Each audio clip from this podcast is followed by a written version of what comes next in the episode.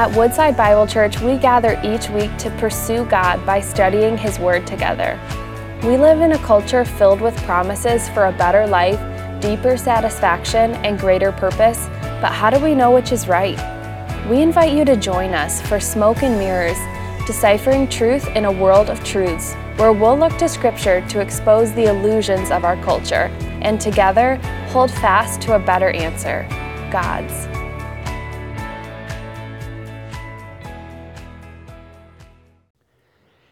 She's living her best life. How many of you heard that phrase before? A few of you? I, I just started hearing this phrase recently, like in the last year. Um, I'm, I'm not on social media, so I tend to be late to trends. But apparently, this phrase started to gain traction several years ago on social media, and it was common for people to hashtag themselves living my best life right? You've probably seen those posts. It's like the picture of someone on the beach with their toes in the sand and their favorite book, and it's like hashtag living my best life. Or it's not just like moments of enjoyment and pleasure, sometimes it's achievement, right? You see the post that's like, was up at 6 a.m., pounded my breakfast, got my run in, killing it at work, living my best life, right? Like this is the mantra that we kind of have. And nobody really knows where this phrase kind of originated from. Some point back to a book in the 2000s that Oprah wrote called Live Your Best Life. Um, but it's really just kind of seeped into our cultural vernacular. Even in, even in such a way, I find myself sometimes just in moments of enjoyment being like, I am living my best life. Like, right? Like we just kind of take it for granted. But what exactly is living your best life? What, like, what do we mean by that phrase that we use so often? Heather Snowden's a senior editor at a website called Highsnobiety.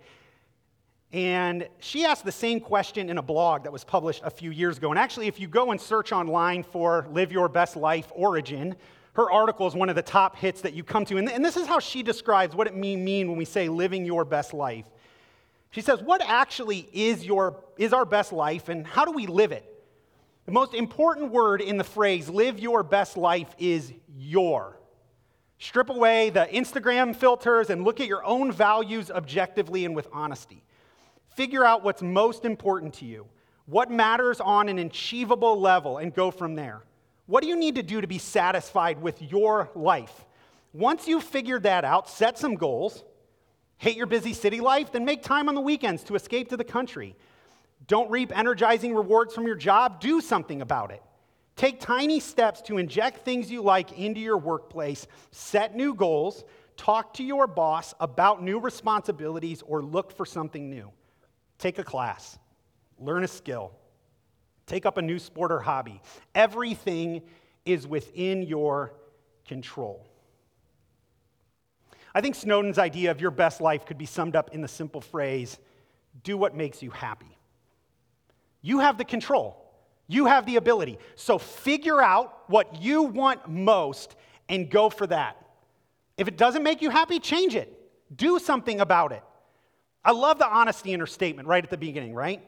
The most important word in the phrase, live your best life, is your. You're the definer of your happiness, and it's in your control to pursue it. For many in our world, this is just the simple assumption yeah, of course I'm supposed to live my best life. And it's living your best life, is doing what makes you happy the best way to live? One of the questions we've been asking throughout this series that we've been engaging is what is the good life? What is the life of meaning and purpose and fulfillment and satisfaction that all of our hearts long for, that we desire? And phrases like live your best life and do what makes you happy Man, they sound like that should be right. Right? That you get to define your happiness. That what you feel is what should drive your life. As long as it doesn't end up hurting anyone else, man, live your best life. But does that really measure up as a sufficient way to live? Is that what defines a meaningful and purposeful and satisfying life? If you're just joining us, we're in the third week of a series that we've called Smoke and Mirrors. We've been looking through the first two chapters of the book of Ecclesiastes. And Ecclesiastes is an old book of ancient Hebrew wisdom. It centers around the quest of the preacher. He's the central figure in the book. And the preacher sets out, as we see at the beginning of the book, on a quest. He wants to find meaning and purpose and fulfillment in life.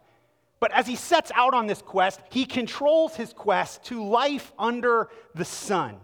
His search is for meaning in a secular world, a world where God is taken out of the equation and religious concerns are not factored in.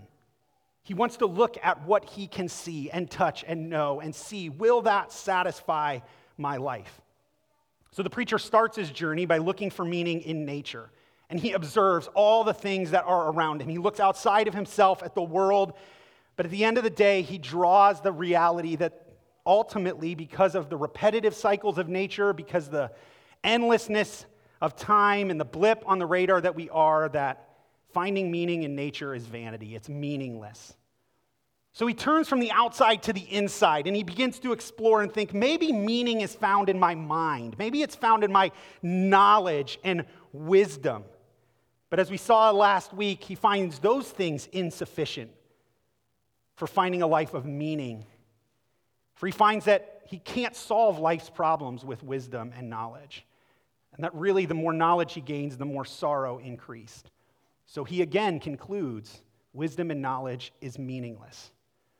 But today, as we step into chapter two of the book, the preacher now turns from seeking meaning in the mind to now seeking for meaning in his gut, to look at what he desires, to look at what makes him happy and to see if that's where meaning ultimately can be found. If you're with me in Ecclesiastes chapter 2, we're going to pick it up in verse 1, and I want to see you to see the turn that he makes in the text. He says this in chapter 2, verse 1. He said, I said in my heart, Come now, I will test you with pleasure. Enjoy yourself. See, he now turns and he says, I'm going to test my own heart, the center of my being. I'm going to look for my meaning. And, and what I'm going to look for is I'm ultimately test my heart with pleasure. I'm going to look for what makes me happy. And I'm going to see if that's good. That little phrase that we translate, enjoy yourself, could be literally translated to see good. He wants to know if a life of pleasure seeking, of self indulgence, will lead to the good life, to the life our hearts long for. And so he decides that he's going to walk the path of doing what makes you happy. This is his test. I would call it the hedonistic test. Hedonism is the philosophy of life that really the preacher adopts here. It comes from the ancient Greek word hedone, which is the word for pleasure. And hedonism is simply the idea that pleasure or happiness is the sole or chief good in life. It breaks the world down into two opposing poles what brings you pleasure and what brings you pain. And hedonism essentially says all that is good in life is found in the pursuit of pleasure and the rejection or minimalization of pain. Therefore, if we're to discover the good life, hedonism says we must pursue pleasure at all costs, to go after what makes us happy. And in a secular world, it means the pleasures in life that we can enjoy. So the preacher sets off on his quest, and over the next seven verses, he begins to lay out his journey. He says, I said of laughter it is mad, and pleasure, what use is it? But then in verse three, he says, I searched with my heart. So here he begins his search to look after, and he essentially wants us now to look at his life and say, I want you to observe my search for pleasure. He walks us through these moments, these things he had in his life, and says, Look at what I have. When I was um, growing up, there was this show I used to like to watch called MTV Cribs. I don't know if you guys ever remember that show. But it was this show on MTV, and what they would do is they would, they would find some famous, well known, wealthy celebrity, and they would go and they would spend a day filming them touring through their house. And you would like watch this show, and you would see their like giant televisions and entertainment centers and whatever crazy cars they had and all their stuff. And you, you would just sit there. I remember as a kid, like oogling it, like, oh man, that's awesome. I wish I had that. I wish I had that. Like these people have the life. The, the, the preacher's essentially going to take us for the next seven version on his version of MTV Cribs. He's like, I'm going to invite you in, and I want you to kind of oogle at my life. I want you to see this journey of pleasure that I am taking. And so he kind of walks us through these key, maybe rooms or parts of his life to say, this is all the places that, man, I indulged myself. The first room that the preacher takes us to is he, he actually says, On my way to visit our house, let's first stop at the bar and grab a drink. Right? Look at verse 3. He says, I search with my heart how to cheer my body with wine. My heart still guiding me with wisdom and how to lay hold on folly, till I might see what is good for the children of man to do under heaven during the days of their life. Now, the preacher's not an overindulgent alcoholic. No, he still keeps his wits about him in the verse. Man, but if you're going to seek pleasure, it's not a bad idea to take the edge off. Dull the senses a little bit, a little instant happiness, right? He's like, that's where I started my quest. But then he quickly moves to the works that he did. Look at verse 4 I made great works. I built houses and planted vineyards for myself. He says, Look at the house I've built. I built incredible things. Remember, the preacher here is, is really adopting the persona of Solomon. And many think that Solomon's the one writing this. And Solomon was the wisest and richest king of Israel. He built incredible things, an incredible palace. He's saying, Look at my house. It's awesome. Admire the craftsmanship and extravagance.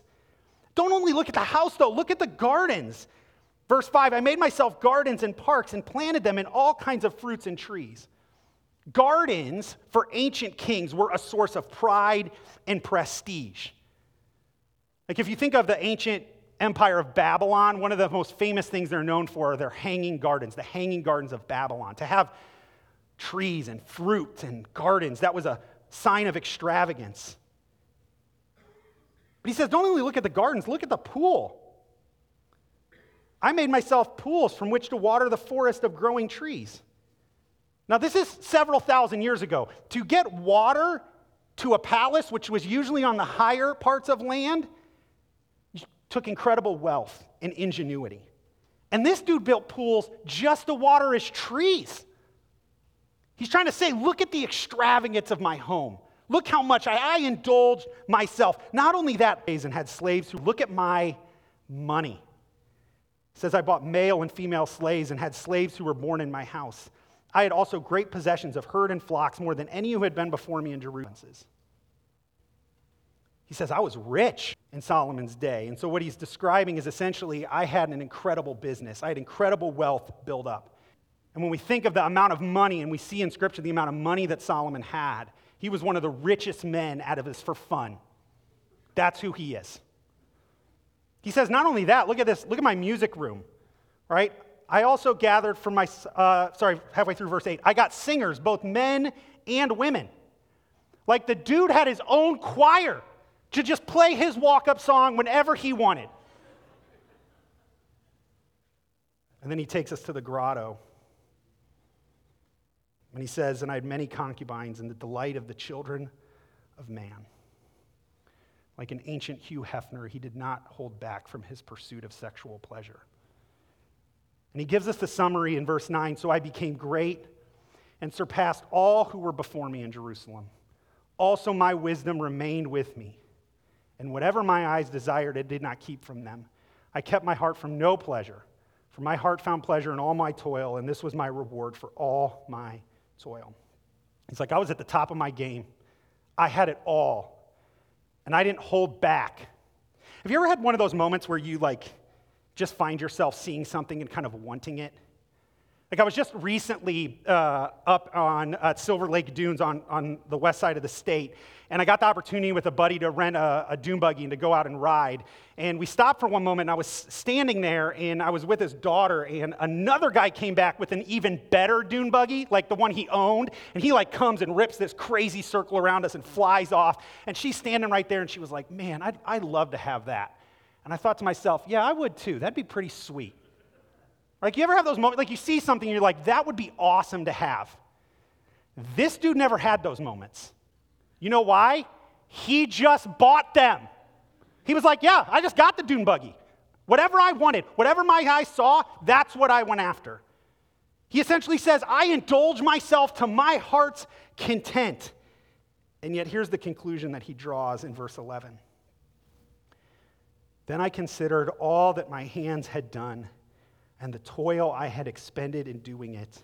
And behold, all was hevel and a striving after wind.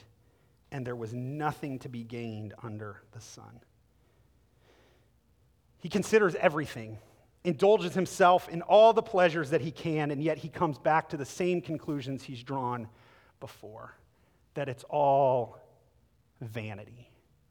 Remember, we said that that word in the Hebrew is the word hevel. It means smoke or wind. It's his metaphor for life. He said, living a life of pleasure, it's like trying to herd the wind, that there's no gain in it, there's no profit for a life without God. Right? He, he's looking and taking the things of pleasure and he's saying, It's not helping me. For all the things I tried to buy, I still couldn't grasp life. I couldn't get a hold of it. It was fleeting and flying about me. He essentially asked the question that I want to wrestle with a bit today, which is why is pleasure so short lived?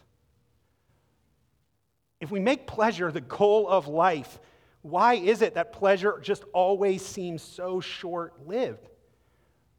He's not denying pleasure, that there are genuine moments of life where we enjoy good things. We've all experienced those moments the pleasure of a good day's work, the pleasure of friends, the pleasure of the hobbies we like the pleasure in beauty.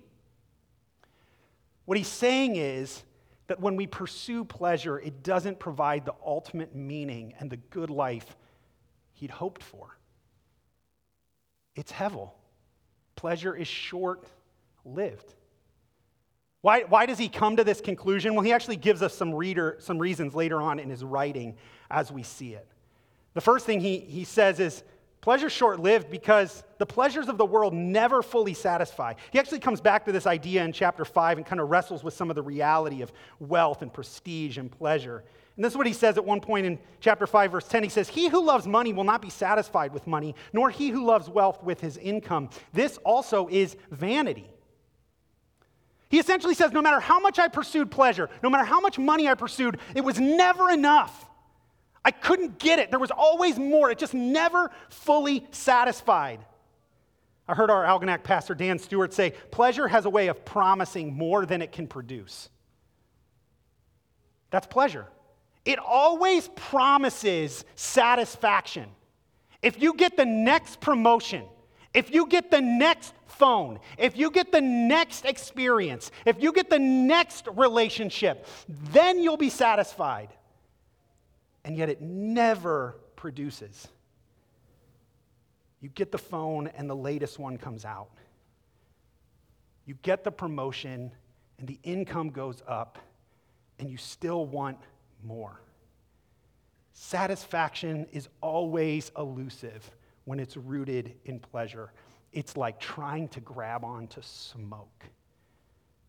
But the second reason that he thinks that the pursuit of pleasure is hevel is that the pleasures of the world are temporary.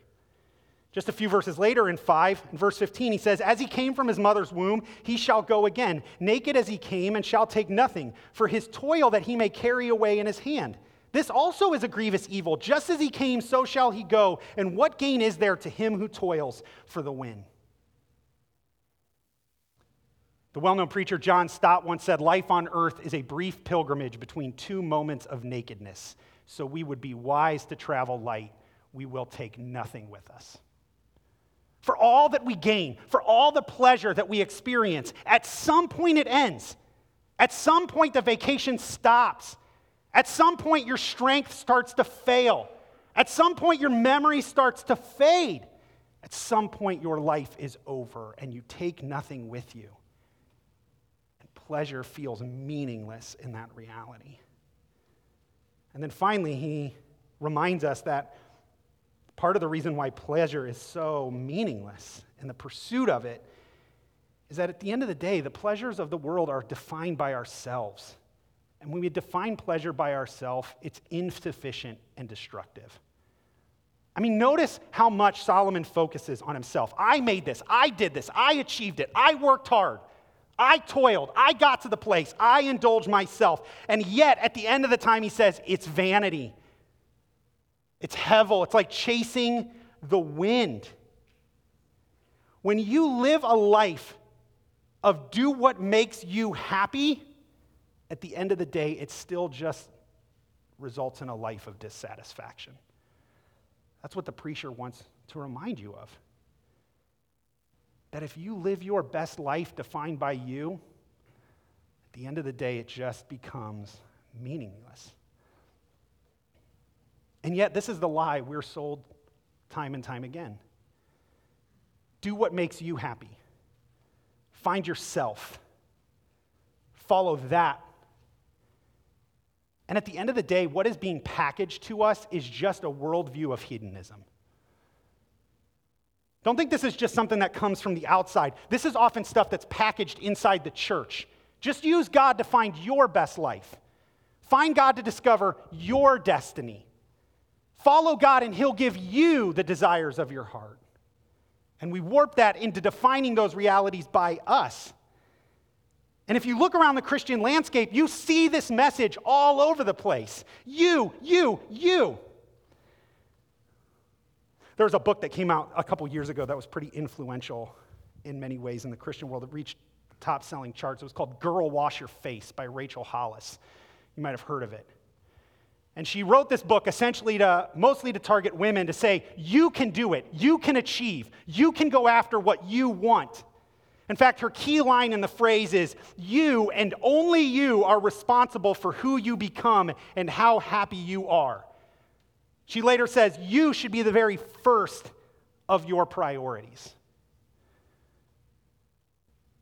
She falls under the label of Christian self help, which I personally think is an oxymoron, but it's the message that's being sold. You, you define it, your best life. Slap a little Jesus on there, but it's still you. And at the end of the day, what's being sold underneath is hedonism. She actually reveals it later in the book she talks in one part about her dream. And she says this I'm a big fan of displaying visuals inside my closet door to remind me every single day of what my aim is. Here's the goal, here's what I'm going after. Currently taped to my door, the cover of Forbes featuring self made female CEOs, a vacation house in Hawaii, and a picture of Beyonce, Obvi. What's underneath? It's pleasure. That's what it is. It's my achievement, my dream house, what I want. And when I get that, then I'll be satisfied. And it's hogwash. It doesn't matter if I leave my husband and my marriage in the wake, as she's divorced now. It doesn't matter the pain it might bring other kids or my kids. It doesn't matter what happens to someone else. It's my pleasure and my happiness. And the preacher says, Nah, not going to find it there. When you pursue pleasure as the defining aspect of your life, it doesn't satisfy. Not only that, it's a self defeating philosophy. If you pursue pleasure and I pursue pleasure, and at some point our desire for pleasures bump up against each other, who wins? Well, if I win, then you don't experience the most pleasure in your life. So you don't get to achieve the good life and the fulfillment of your dreams. If you win, it's the same for me. If we're all pursuing pleasure defined by us, at some point we just get into a rat race of craziness where we're just stomping all over each other, trying to get to the top, and who cares who we crush in the way? Welcome to America. It's how we live. And it's killing us. It reminds me of God's prophetic challenge to his people in Jeremiah 2:13 where he says, My people have committed two evils. They have forsaken me, the fountain of living waters, and hewed out cisterns for themselves, broken cisterns that cannot hold water. We've forsaken where joy really comes from, and we've sought to find joy in all the pleasures of the world. And the preacher comes along and he says, You do that, it's meaningless. You'll never find what your heart is after. And at some point you go, well, then what do we do? If doing what makes me happy isn't the answer, if pursuing pleasure doesn't bring about living the best life, what do I do? Do I just deny pleasure then? And some philosophies come along and say that. Buddhism will teach you what you need to do is detach yourself from your desires through meditation and practice, get to a point where you don't desire anything, then you won't experience any pain, and at some point you'll transition to nirvana, which is nothingness. That sounds encouraging. So maybe we deny our pleasure. Remember, the book of Ecclesiastes is written with a vision for what life looks like when you remove God from the equation. When you get to the end of the book, which we'll come back to in a few weeks, he puts God back into the equation. So, what we've done each week as we've looked at these different searches is we've tried to say, this is what looks like life looks like without God in the equation, and this is what life looks like when you put God back into the equation. And so, what do we do? What does the scriptures teach us about how we think about meaning in life, especially when it comes to pleasure, with God back in the equation? What the scriptures remind us time and time again is that God is good. God is good. That one of the defining characteristics of God's character is his goodness. And because God is good, the definition of good, all, every source of pleasure and satisfaction is found ultimately in him. That pleasure isn't the problem, it's what we pursue in pleasure. And what scriptures teach us is that because God is good, ultimate pleasure, ultimate satisfaction, ultimate joy is found in him. This is why the psalmist would come along and he would say, You make me known to me the path of life in Psalm 16. In your presence there is fullness of joy, and at your right hand are pleasures forever. See, what the Bible holds out to you is the potential within God is an experience of joy that is full, not that's temporary, that's at the peak, that's at the ultimate. And not only that, it holds it out for eternity. It says, pleasure in God is not temporary, it's eternal. It's not just this life, it's everything. It's all of eternity in Him. That God is the source of pleasure and joy. He is what is to be pursued and that our desire for pleasure is ultimately found in Him. Even the good things that He gives us. And He does give us good experiences of joy. That's why Psalm 107 would say, He satisfies the longing soul, and the hungry soul He fills with good things. God created pleasure. He wants you to experience those good moments of pleasure, but with Him at the center. They're meant to draw you back to Him.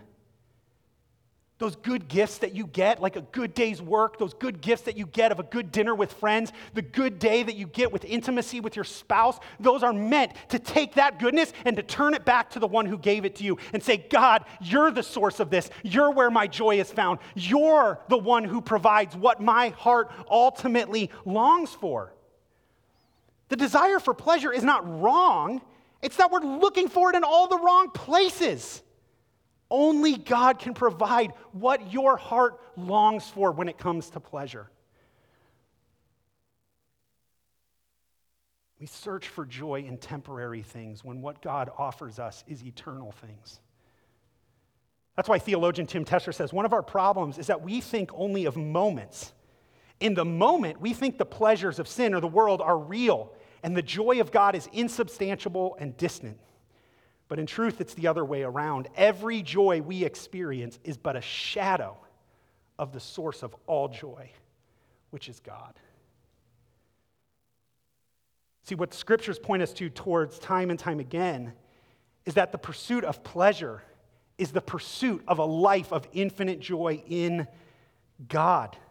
That this is what is offered to us to enjoy God forever and find the good life and meaning and purpose that our hearts long for because God is good. He's good. This is what Jesus offered when he was here on earth. In John chapter 4, we recount the story of Jesus traveling through the area of Samaria. And Jesus stops at a well, and his disciples leave him. And a woman comes to the well, and Jesus asks her for a drink. And she basically says, Man, if, if you're a Jew and you're asking me, a Samaritan, for a drink, I'm not even sure you know what you're asking.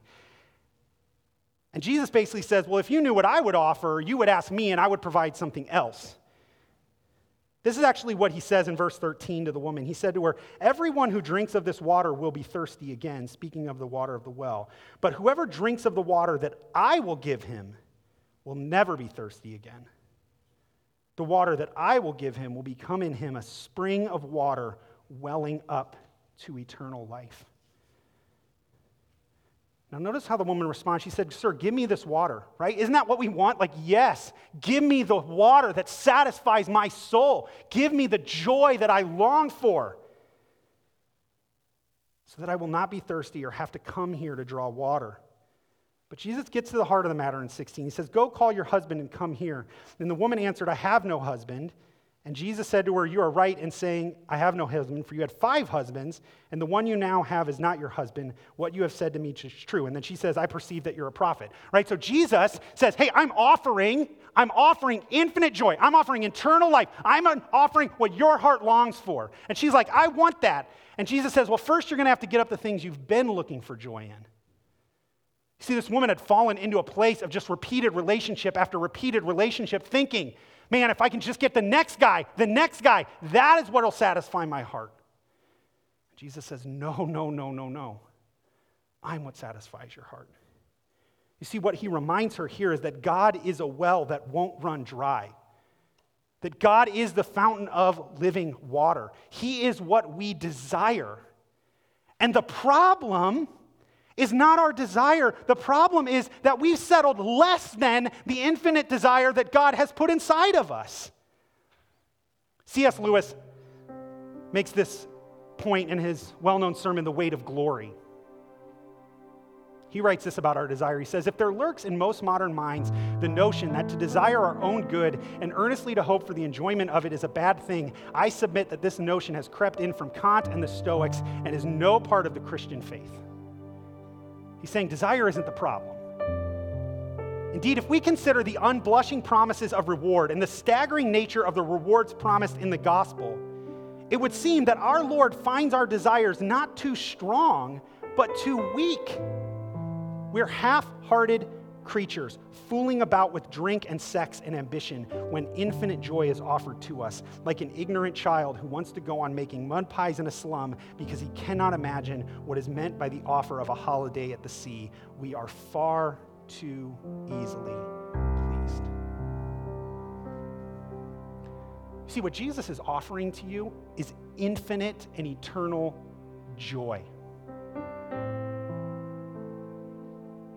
And yet we settle for the pleasure of the computer screen that I look at, or the relationship that I have, or the next drink or hit I can take.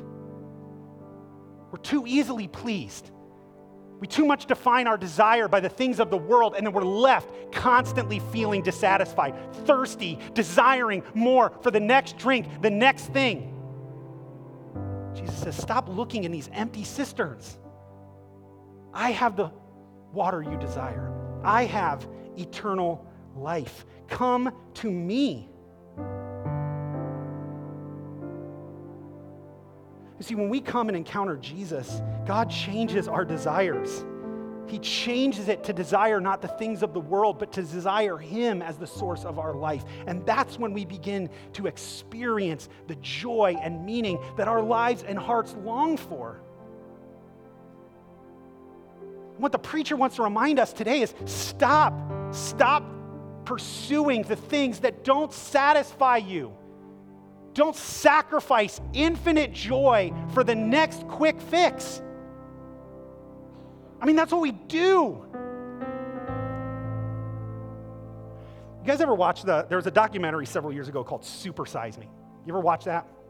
Morgan Spurlock, he spends 30 days essentially deciding he's only going to eat McDonald's food. That's it for 30 days. And he's like, whatever they ask him to supersize him, this is when they back when they still supersize, he'd take it. And so for 30 days, he does this experiment. I don't know if you've ever watched it. I can't make it through. I, I, literally can only watch snippets of it. Because at some point, you like watch his body start to deteriorate and eat itself. His liver starts to shut down. He gains like 25 pounds in 30 days. And at some point, you're like, bro, just eat a salad. Like, give it up. And I've been a pastor long enough in the church to watch Christian after Christian indulge themselves on the things of the world. They come back time and time again and be like, Yeah, Jesus, I know you're there, but man, I really like this experience. I really like my money.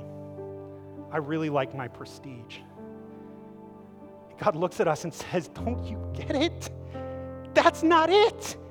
Stop killing yourself when infinite joy is on the line. Stop pursuing the things of the world when I have what you need. My people have committed two evils they've forsaken me, and they've sought the things that won't satisfy them. And the preacher says this morning don't do that. Come back to Jesus. Put your faith and trust in Him. He offers the life your heart longs for. He's the only one that can let you live your best life because it's a life not found in you, it's a life found in Him. That's what you were created for. And what He offers to you this morning is a life of infinite joy. My encouragement is don't settle for anything less. Give it all to Jesus and follow Him with all you have and find the joy in His presence that will last for eternity. Let me pray for us.